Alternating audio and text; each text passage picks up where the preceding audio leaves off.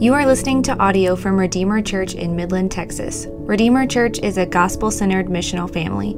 If you would like to get more information or donate to this ministry, please visit www.redeemermidland.org.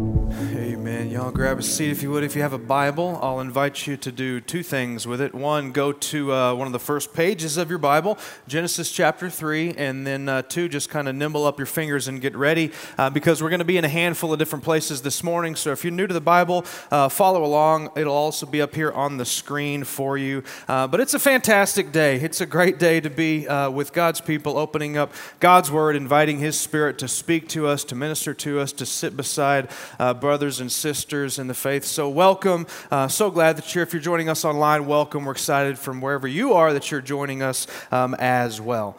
Uh, well, we are pausing Romans for four weeks. Uh, we're going to do a, a special three week series and then Easter. And then I promise you, after that, we're going to get back to Romans uh, and we are going to finish it up. The problem is there's just too much good stuff in the Bible. Uh, we want to preach it all at the same time. And so we've just got to pick and choose. But what I want to do uh, for these next three weeks uh, is to set aside some time leading up to when you celebrate the resurrection at Easter uh, to look very specifically at the cross. Uh, because everybody gets really excited, and they should, uh, about Easter, but Easter doesn't mean anything without the cross. Uh, the resurrection doesn't carry the weight that it should without understanding the backstory. It would be like trying to, to celebrate the 4th of July without understanding anything about the Revolutionary War. They are inextricably linked. Um, so I want to look at the cross maybe uh, in a different way uh, than you have uh, looked at it in the past. Uh, it is such an unbelievable uh, topic. It's one of the weightiest events that has happened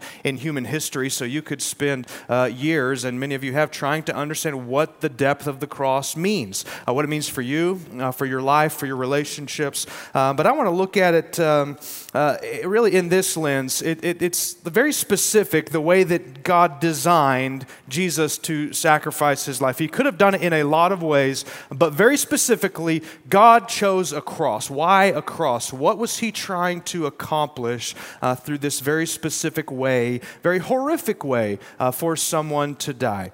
And I'm posing these next three weeks that what Jesus was doing on the cross uh, was dealing with the three biggest problems that humanity has, uh, the three biggest problems that you have. Uh, if you're in uh, Genesis chapter 3, say ready.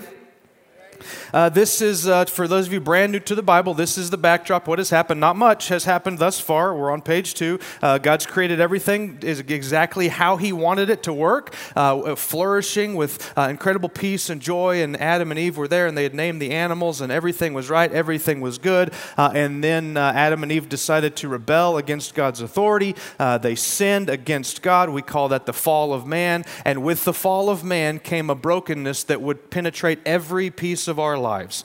Uh, and with the fall that we see in Genesis 3, three main feelings or emotions that had never been felt that are your biggest problem, my biggest problem, you probably have dealt with these at some point this week, uh, entered into humanity. Fear entered. They had, they had never felt fear before, and after sinning against God, they felt fear for the first time. Uh, they had never felt guilt, did not know what it meant uh, until they sinned, and then they, they felt this guilt.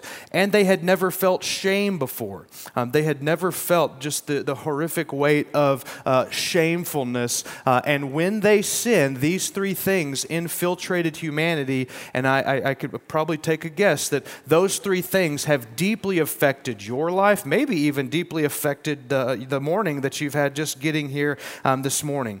Uh, so you see in the first part of Genesis, that fear, guilt, and shame were never meant to be part of humanity, part of your story, and yet sin, sin brings them in, and they've probably affected your attitude, right? Fear, uh, a lot of times, uh, represents itself in our hearts through anxiety, uh, and that probably has, uh, for many of us, taken a toll on our attitude, on how we look at life, on the outlook we have uh, for life. Uh, oftentimes, the way we deal with fear or the way we don't deal with it is so detrimental to our health. Uh, it can actually do some things to uh, the way that we uh, navigate just physically uh, throughout life. Uh, no doubt those three things have taken a toll on our relationships. Uh, normally, when we feel shame, there's a, a, way in which we hide from people and we retract from people. Uh, if you feel guilt, there's a way that you respond to people. Uh, if you're fearful that you're going to get hurt, you will withhold yourself from people. Uh, relationally, those three things have been wreaking havoc on us for a long time. decisions, fear, ha- normally, this is not a good thing, but for most of fear plays a big part in the decisions we make. And when we make decisions out of fear, they're rarely the right ones, they're rarely the godly ones. And yet, that's a factor for us uh, when we're trying to make decisions. Uh, it's affected our soul, it's affected everything inside, everything outside, and it was not uh, God's design. Uh, before I work through uh, the one of these that we are going to look at this morning, I want to really show you how, how predominant these three problems are fear, guilt, and shame. All of us, to some extent, feel and have been affected by all three, yet, uh, what sociologists and missiologists have uh, found over the years is that uh, a culture or a group of people normally will have one of those three things that they feel more than the others, and it becomes such a predominant factor in that culture that it kind of reshapes an entire group of people. An entire culture can be reshaped around one of these three things. And so, sociologists, a lot of secular sociologists that aren't necessarily uh, looking at things from a Christian perspective, have noticed there's three types of cultures on the planet there are fear based, there are uh, guilt based, and there are shame based. Uh, missiologists, which are uh, people that are trying to look at the world through the eyes of a missionary, have come to the exact same conclusion, although by means of a different way, by means of the scripture, not just looking around to see what's taking place. Uh, they've recognized that if we're going to truly share the gospel, uh, we need to show people, individual people, yes, also collective cultures, how the cross very specifically answers the main problem and the main way that they feel their brokenness. So let me uh, take a moment to uh, pick these apart. First ones, uh, and this is all coming out of Genesis 3. So these three things happen to all of humanity, but over time, cultures tend to uh, kind of wrap themselves and feel one of these problems more than the other. So some cultures end up being like a fear based culture, right? Um, the, the main problem that they feel from the brokenness of men is fear. And so the antidote to fear is power. Right, this is the spectrum. There's fear on the, this far side uh, and power on this side. And if the problem is fear, then you have to go looking for a solution and the solution has to be something more powerful than what you're afraid of. Uh, if you hear the word cancer, all of a sudden you become fearful of what cancer might do. And so what do you do? You go looking for someone who has enough power to deal with your fear. Uh, you will look for the most powerful chemo that you can. Uh, you will look for the most powerful doctor that you can. Why? Because you need to find some power that is strong enough to deal with your fear. So, a fear power based culture, uh, the biggest problem that they feel is fear. What they're looking for is power. Uh, this is a lot of animistic cultures. A lot of cultures in Africa uh, are fear based uh, cultures looking for power. And so what they feel is evil, and what they look for is, uh, is a shaman or, or someone who's powerful enough or has some spells that are powerful enough to uh, deal with what they're afraid of. So they're looking for power. And what's interesting is that when you uh, show up to preach the gospel uh, and even to just tell stories about Jesus in a fear based culture what they just what they love are stories about Jesus casting out demons and showing that he is a, he's a warrior he's incredibly powerful. Uh, that's what speaks uh, to the need they have because if they are fearful they're looking for power somewhere and they need to know the most ultimate place to find power is Jesus, that Jesus answers not only their biggest personal fears, but the, the fears of, of, the entire culture. Uh, second, you have guilt based cultures, which I would make the case this has been uh, the United States uh, really from the birth of our nation up until what I believe is recently. There's a massive shift taking place uh, in our culture.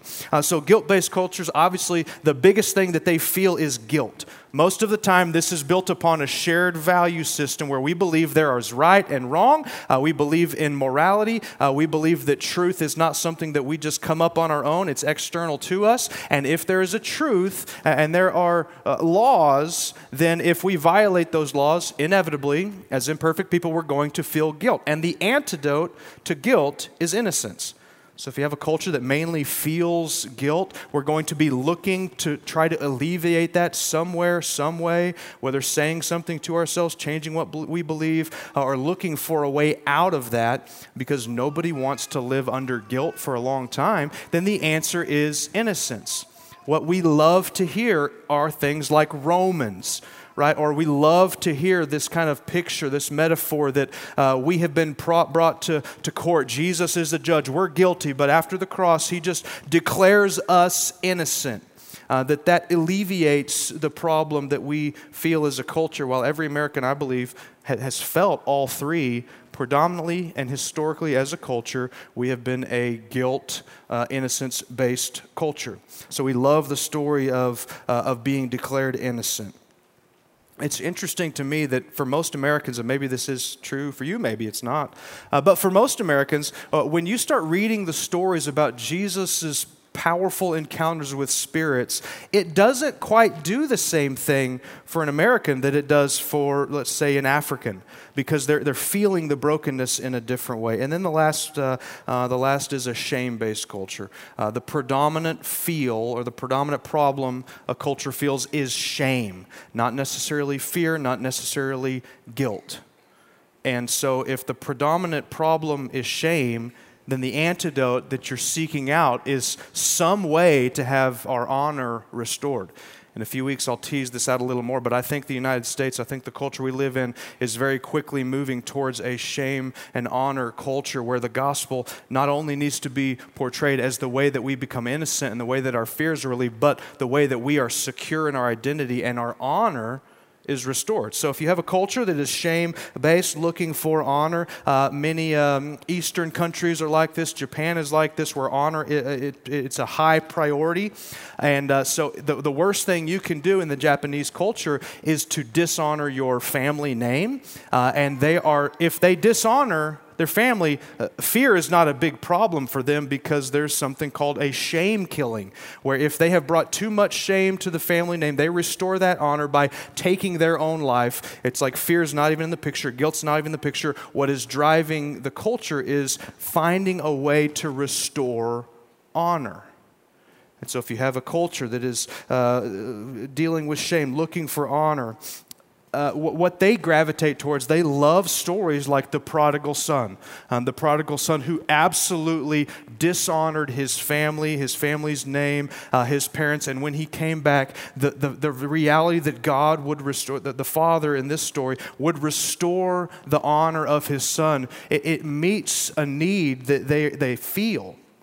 Okay, so the, the question that I'm posing for the next few weeks with that in the backdrop is why a cross? Of all the ways that the Son of God could have infiltrated humanity and given his life. He could have picked a moment in history where he died by lethal injection, uh, still died but very painless. Uh, maybe picked a different moment in time where there was a different means for him to give his life. Why did God, from eternity past, decide that he was going to work throughout history to bring about the death of Jesus on a cross. Why a cross? And here's the quick answer it is a very calculated and precise way that God is dealing with guilt. He is dealing with guilt on the cross by the innocent dying for the guilty. It's a very precise way that he is dealing with fear he is meeting the epitome of fear, which for us at the end of the line, all of our fears find their culmination in death. He is meeting death head on to defeat it, and he is crucified naked in public as a criminal in the most shameful way that you could imagine. Why? Because God is trying to not trying to, he is actively restoring the honor where shame has infiltrated. So, why a cross? This is not just uh, a random moment in history where the, uh, the Romans happened to be doing this. This was God very specifically waging war on the three things that have wrecked your life and my life and our culture and society and the history of humanity more than anything. It's a very precise answer uh, for God putting things back together. So, for this morning, uh, what I want to talk about, I know that's a long entry a long intro, but uh, that intro is going to stand for the next few weeks as we tease apart these three uh, things. So, today, what I want to talk about is uh, looking through some different scriptures from honestly the beginning to the end, from Genesis to Revelation, uh, about fear. Where does fear come from? What does it do to us? And how does the cross deal with human fear? Okay? Genesis chapter 3, told you we would get there. Here we are. Uh, where did fear come from? Genesis chapter 3, verses 7 through 10. Read in your Bibles or watch on the screen here. Uh, this is right immediately after uh, sin and rebellion, brokenness, and the fall happened. It says, And then the eyes of both, that's Adam and Eve, were opened. And they knew that they were naked. They were naked before, but they didn't have this sense of shame that came with it. They knew that they were naked, so they attempted to restore their honor. They attempted to fix their shame that they were feeling. They sewed fig leaves together and they made themselves loincloths. I went to uh, Peru a few years ago uh, on a mission trip and actually had a, a loincloth made, custom made out of alpaca, and I did not bring it as a visual aid for you, so you're welcome we continue. Verse 8 And they heard the sound of the Lord God walking in the garden in the cool of the day, which the day before they sinned was like, awesome, God's here. It's going to be great. We're going to walk with him. Something changed when sin entered. They heard, the, they heard God walking in the garden in the cool of the day, and the man and his wife hid. They'd never had to hide before.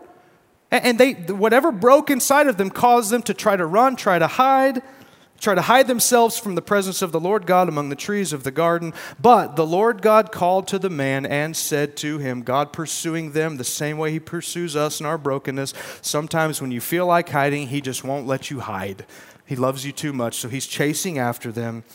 And he says, The Lord God called to the man and said to him, Where are you? Verse 10, he says, And he said, I heard the sound of you walking in the garden and I was, what's the word? Afraid. That, that, that emotion had never been felt before. They did not know what it was, I believe. That something happened, and all of a sudden, God approaching them caused them to be afraid. And I don't know if you've ever, well, I'm sure to some extent, you felt fear right? Some of us may be more extreme than others, but, but we felt fear, and just like true or false, it's not a good feeling. We don't like fear. We don't enjoy fear. It causes us to have knots in our stomach. It has physiological changes. It has uh, relational implications. So, for the very first time, they felt when God was approaching them, uh, they felt fear. They were afraid because I was naked, he says, and I hid myself. Uh, where does fear come from? Sin birthed fear. That's not by design, not by the way that God created things to be. One of the implications of rebellion against God was humanity feeling fear? That's the first question. Where does fear come from? Uh, what does it do? I think it's interesting that uh, what we fear, there's a lot of things that we fear, and I thought about going through a whole long list, but then I thought I didn't want you to walk out with more anxiety uh, and more fear maybe than you came in. You're like, yeah, I was doing great till he started listing off all the things I'm afraid of. But uh, just a few things that I think are, are, helpful for us to know and to name. If we're going to deal with fear, we need to know where it comes from. Uh, God, verse 10 in chapter 3, they were afraid of God because they had sinned against him. And that is a, a logical place uh, to be afraid. Maybe you say, you're like, well, I just don't, I don't have that. I don't feel that. Uh, when I sin, I'm not afraid of God, okay? You should be. right? Sh- uh, without the cross, if, if you, like, we just kind of, we downplay our sin and we downplay God's holiness, where if we have an accurate view of God's holiness and our sin, that He's just more holy than you think uh, and, and I think, and we're more wicked and we're more sinful, we're more broken than we think. And if we have an accurate view of our sin and His holiness, when you sin against God, when you rebel against His commands and authorities, you should be afraid. like you should. There's an answer to that. We'll get to that in a minute. So, good news is coming. Uh, but they were afraid uh, of God when they sinned. Number two, oftentimes they're afraid of the unknown. Uh, there's a lot of things out there that we just don't know. As I talk to people over the years, a lot of people just uh, are always thinking through uh, worst case scenarios. How many of you, this is your problem? Uh, nothing bad has ever happened, but you're just imagining all the bad things that could potentially happen. Uh, the spouses in the room of you, they're looking at you right now. Uh, Mark Twain had something interesting. He said, My life has been full of terrible fears uh, that none of them ever happened. It's like sometimes we can just be afraid of, well, what if this happens? Well, what if this happens? And just consistently be coming up with all these different things where uh, we're fearful of things that may or may not happen, but it changes the way that we live. Uh, interestingly enough, Jesus, uh, throughout the Gospels, Matthew, Mark, Luke, John, the stories of Jesus, uh, over and over and over Jesus is dealing with, he's addressing people's fear and their anxiety because uh, there's constantly people around Jesus and they're always afraid of something, just you and like you and I. They always have some type of fear. And so Jesus is confronting that. Uh, let me run through a list of people that had some fears and they interacted with Jesus. There were some that were uh, fearful of terminal illness or uh, physical disability um, that caused them to have some fear. Uh, some of them were fearful over the death of a loved one. Uh, some of them were fearful over sickness, uh, pain, and disease. Uh, some were fearful over spiritual oppression or spiritual warfare that was taking place. Uh, some were fearful of financial security or of uh, what they might be able to have by way of savings or by the economy.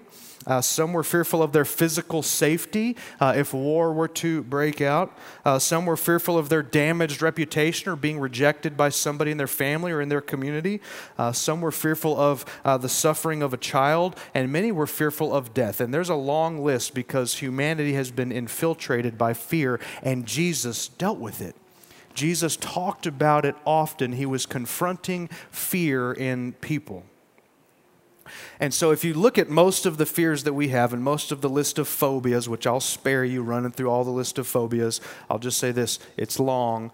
At the end of most of our fears is death because death is this it, it's the bible paints it as this enemy uh, that is the greatest enemy that we have. Are we scared of cancer? Yeah kind of um, but we're really fearful of the death it brings. Are we scared of heights? Yeah kind of but it's more the sudden stop at the end right? Like all the phobias and the fears that we have they find their power at some point in death. So if, God, if Jesus specifically is going to deal with fear in your life, he can't exhaustively deal with fear unless he deals with what?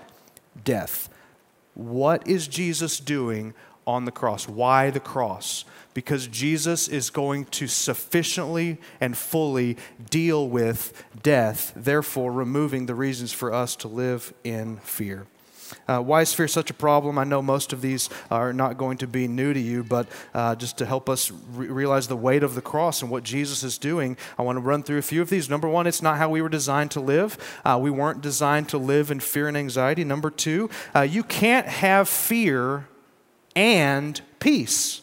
You have to pick one because they can't coexist in the same place. And if you want peace, we have to learn how to identify and to fight against fear. Got to pick one or the other fear or peace. Fear causes anxiety, anxiety steals peace. Uh, number three, uh, you can't have fear and faith. Fear and faith can't occupy the same place. If you want to live a life of faith, and I hope that you do, faith where you trust God, faith where you're moving forward into the unknown, the enemy of that is fear. You can't live in faith and live in fear.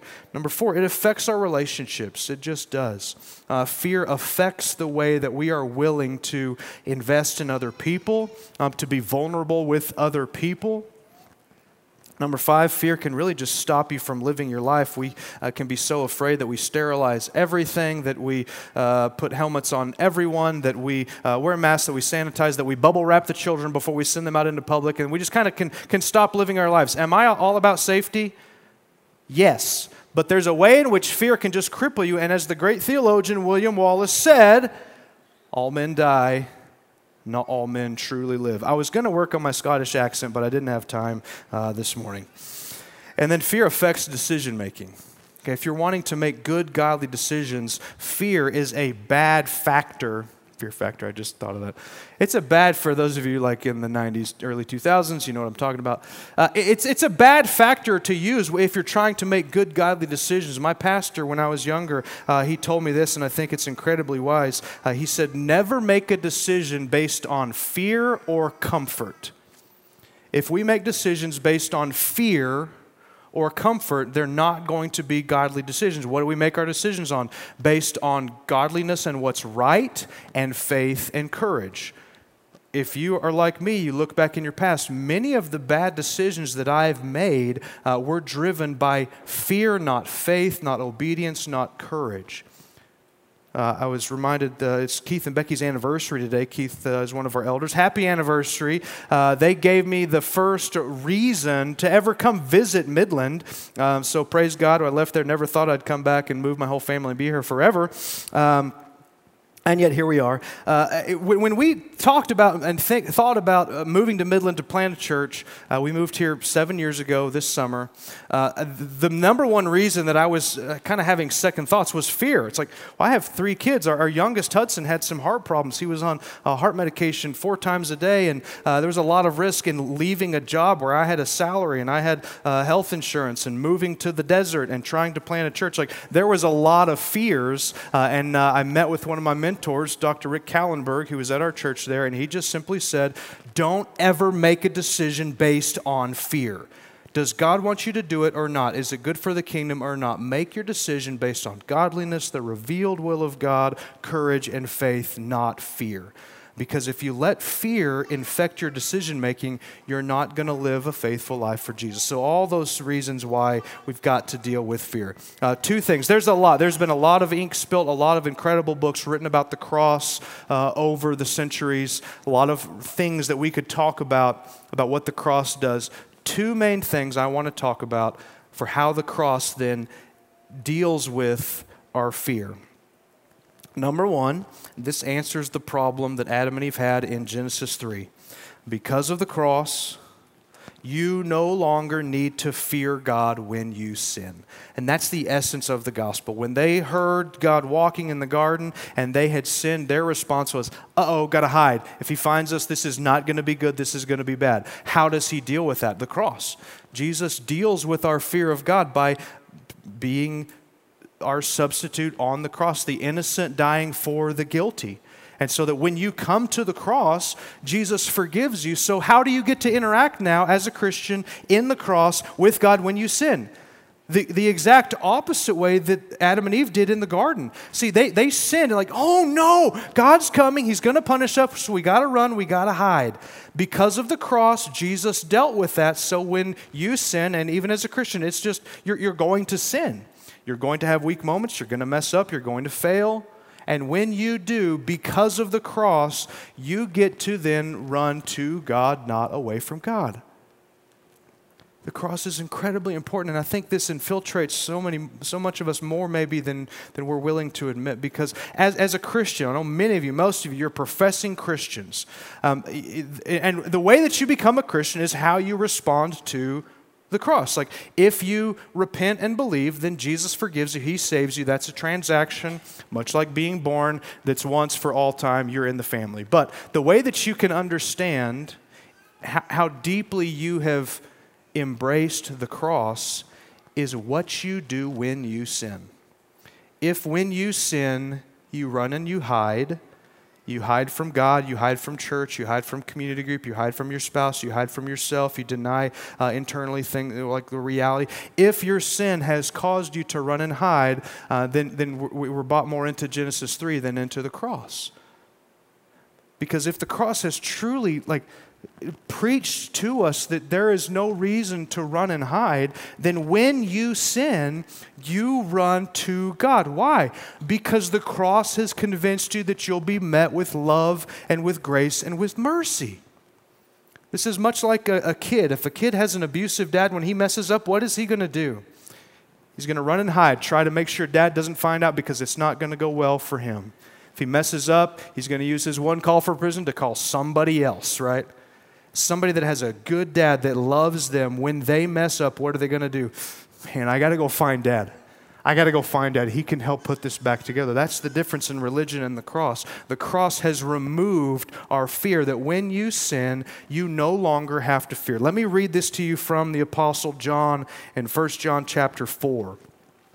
Um, because like this is not a new thing fear is not a new thing fear didn't uh, enter humanity in the 21st century it's been going on since the beginning uh, so the apostle john is uh, he's, he's no doubt pastoring christians in churches and many of them were dealing with fear and anxiety and a lot of it had to do with how, when they sinned, what they were doing with God. So he answers uh, their questions and gives us a little mini sermon on this. 1 John chapter 4, uh, verse 16. Uh, it's on the screen here or towards the end of your Bible. Uh, John says this So we have come to know and to believe the love that God has for us. How do you think the Apostle John came to know that God loved them? I'll give you a hint. Just say the cross. That wasn't even a hint. I just gave you the answer. On the count of three, everybody say the cross. One, two, three.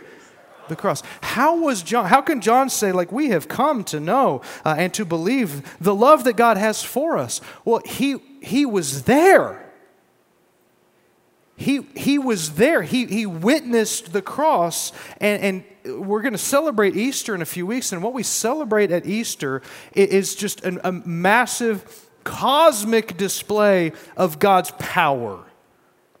But what you see at the cross is a massive cosmic display of God's love. How, did, how do we know the love of God? God demonstrated his love for this, and that while we were sinners, Christ died for us. The cross is the emblem of love. So, John, understanding what Jesus was doing on the cross, convinced him of God's love. Let's keep going. God is love, he says. And whoever abides in love abides in God, and God abides in him. And by this, love is perfected with us, so that we may have confidence, which is the opposite of fear. Because of the cross, because we know God loves us because of the cross, we have confidence for the day of judgment. You could, you could kind of paint the picture in Genesis 3. That was the day of judgment. Did Adam and Eve have confidence? No, they were terrified. They were afraid, they ran, and they hid. Christians have confidence on the day of judgment. How many of you thought about it in that way? You're like, you know, when I stand before Jesus, just pretend Jesus has a gavel in his hand and he is a judge in a courtroom on a throne, and you're about to be marched up in front of him and you're going to give an account for your whole life, and your attitude is like, uh, I'm just pretty excited, I'm pretty confident. How can you be confident and excited? Well, with the cross. Your only confidence in the day of judgment is the cross. If it's not the cross, you should be absolutely terrified of the day of judgment. He's saying, like, the cross deals with our fear of judgment because he keeps going. As he is, so also are we in this world. Verse 18 There is no fear in love, but perfect love, that's Jesus. Okay, that's not us. Perfect love is, is the cross. Perfect love casts out fear. For fear has to do with punishment, and whoever fears has not been perfected in love. And we love because he first loved us.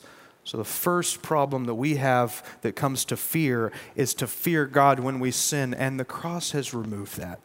When you sin, if you're in Christ, if you're under the cross, we don't run from God. There's no reason to run from God if He's punished Christ in our place. We run to God. We call that repentance. Even Christians repent. It's not repenting to be saved, uh, it's repenting to be, uh, have a relationship renewed, to be cleansed in, in, in a way what we do with, with what we do when we sin reveals what we truly believe about the cross. So that's the first thing uh, how jesus is combating fear at the cross. The second thing uh, jesus met death our greatest enemy and this is both biblical. You can look at a lot of verses. 1 Corinthians 15 talks about this. Our greatest enemy is death, and I could just like ask you a bunch of questions, uh, and we're all basically going to get to the same thing. I just I don't want to die. I don't want my loved ones to die. My greatest enemy is death. Jesus met death, our greatest enemy, head on, and he defeated it at the cross.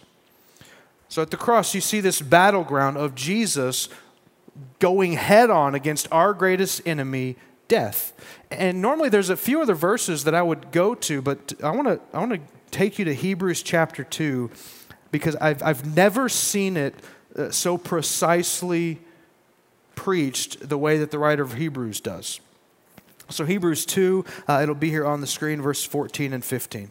It's talking about what Jesus did on the cross to deal with our greatest enemy, death, and how that alleviates our fears, the fears that cripple us day in and day out. Since, therefore, the children share in flesh and blood, meaning humans. We're, we're flesh and blood. We have humanity. And Jesus has uh, stepped out of heaven, was born just like one of us, so he has shared in our humanity. He's, he's, he's human.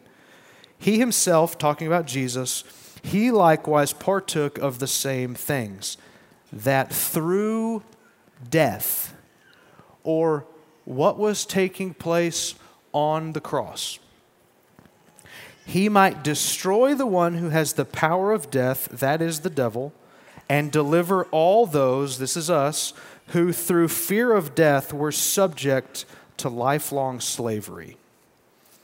This doesn't mean slavery like uh, Paul talks about slaves uh, engaging with their masters. This isn't slavery. This is, he's talking about all of humanity have been slaves and have been crippled by the fear of death, and that it affects our relationships, it affects our, our, our bodies, it affects our decision making. Like that, that's what, that's exactly what he's saying. For fear, uh, or, sorry, uh, deliver all those who through fear of death, because we have this, uh, like, we have this predisposed position where we just don't like death. Death is the enemy. How many of y'all love death? Please don't raise your hand. Especially if you're my kid, this is not the moment. Like, we hate death. We should hate death. Death was not the design. We hate death, and yet it just seems like it's coming for all of us. All of our fears have to do with death. Um, the, the, the, most fearful moments I have are when my children came close to death. Uh, we fear death, and yet it's looming, it's coming for us. We try to push it off, we try to outlive it, we try to take our vitamins, and yet it's still right there. And so Jesus meets death head on at the cross, and he's saying that he's releasing us from this power. He says in this way deliver those who, through fear of death, were subject to lifelong slavery lifelong slavery to fear because of death. That's what Jesus was doing at the cross. It was a very specific way for him to deal with, with, with the ultimate cause of our fear and anxiety. And so, if Jesus actually deals with death, that's the most ultimate fear that we have. He has, in essence, dealt with everything underneath it. All of the lesser things that cause us fear and anxiety, if Jesus has conquered death, he, the greatest, he has conquered all of the lesser. Now, that really is, it, it's an incredibly beautiful thing, but can you still live with anxiety? Do you still live with fear? Does fear still infiltrate? Yeah, that's why we have to learn to remember and embrace all of the things the cross did daily. It's not just something that you, when you're a Christian, like, I believe the cross, I embrace it, I'm going to get me a necklace, and it's going to be smooth sailing from here on out.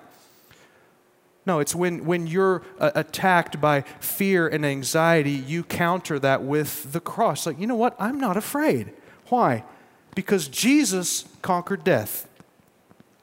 Our greatest enemy was defeated at the cross. Uh, I don't think it's, uh, it's ironic that uh, the, the command, basically in one form or fashion, fear not or do not fear, uh, happens about 365 times in the Bible, uh, almost as if there's one for every day. Why is it that that's, that's the number one command in the Bible, fear not? Why? Because we have a tendency to fear. And the gospel is pushing that out. And the cross specifically gives us the, the, the antidote to deal with fear in our lives so we don't live um, that, the way, that the way sin has pushed us. We live under the cross. The cross pushes out fear. If you read many biographies about Christians in the first century, uh, some of whom witnessed the cross, witnessed the resurrection, talked to Jesus. Hundreds of people talked to Jesus after he raised from the dead. If you, if you read stories and accounts of people that met those people, like Jewish or Roman political leaders that met those first Christians, almost always it comes up where they're just like, those people are fearless. They, have, they, they, they, they live their lives and try to honor Jesus in a way where there's like, it's like they're not even scared of death. Like they are just fearless people because that's what the cross does. The cross deals with our fear and allows us to live the lives that God has designed for us. I want to close by reading uh, Revelation chapter 21. That's probably a great place to close any sermon. Uh, but this is the end. So we saw the beginning, we saw Genesis 3, where this all uh, broke and fell apart. And then you see Jesus working in humanity through the cross to deal with fear, to deal with guilt, to deal with shame, uh, to produce people that have that, those marks no longer. Right, this is, this, is, this is heaven for those of you who are uh, Christians and have responded to the gospel. So, what I'm about to read, uh, I'm sure you've read hundreds of times. Uh, a few things before I do. Uh, this should help melt away fear because what I'm reading is your destiny, and there's no way around it.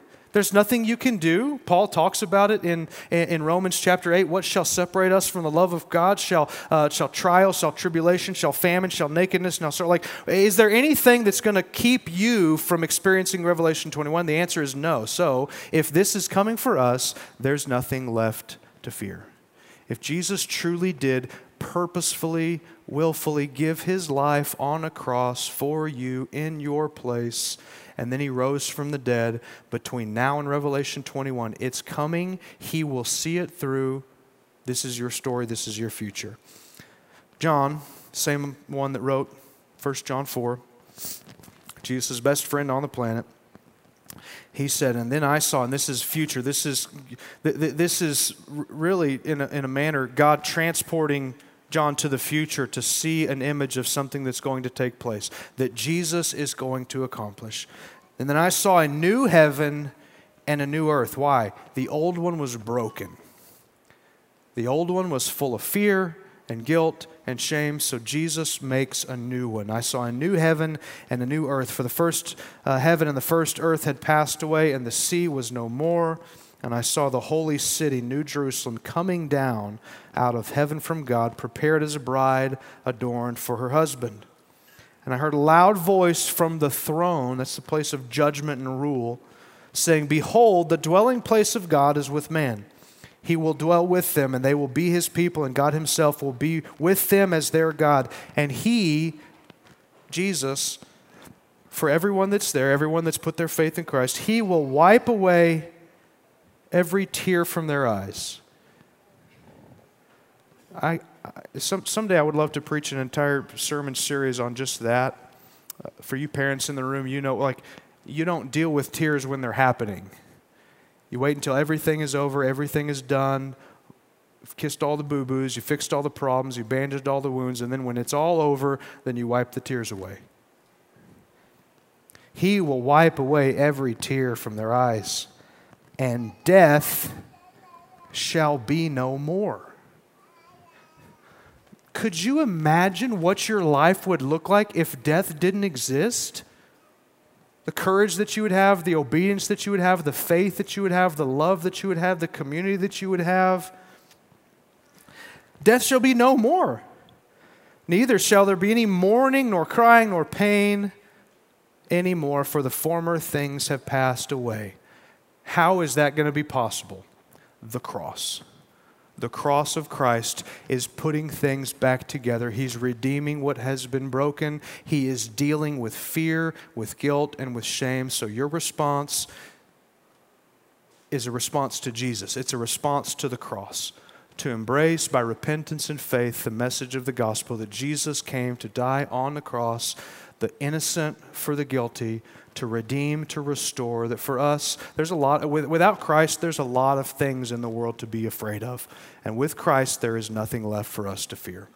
Bow your head, close your eyes where you're at. Let's pray together. Father, we love you. God, we praise you. God, I just pray that you'd help convince us, not just in our minds, but deep down, uh, deep, deep down in our hearts, that you have defeated fear, you have defeated death, and it holds no uh, power over us.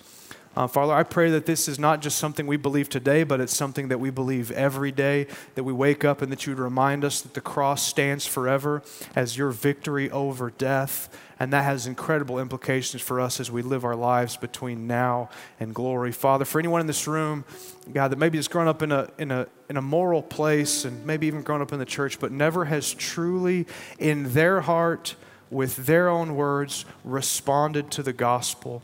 God, I pray that you would call them and that you would woo them by your Spirit. I pray that they would feel not just the weight of their sin, but they would feel the incredible weight of your grace that you died so that you might save them and forgive them, Father. I pray that you would fill us with faith and with courage to live our lives fearless.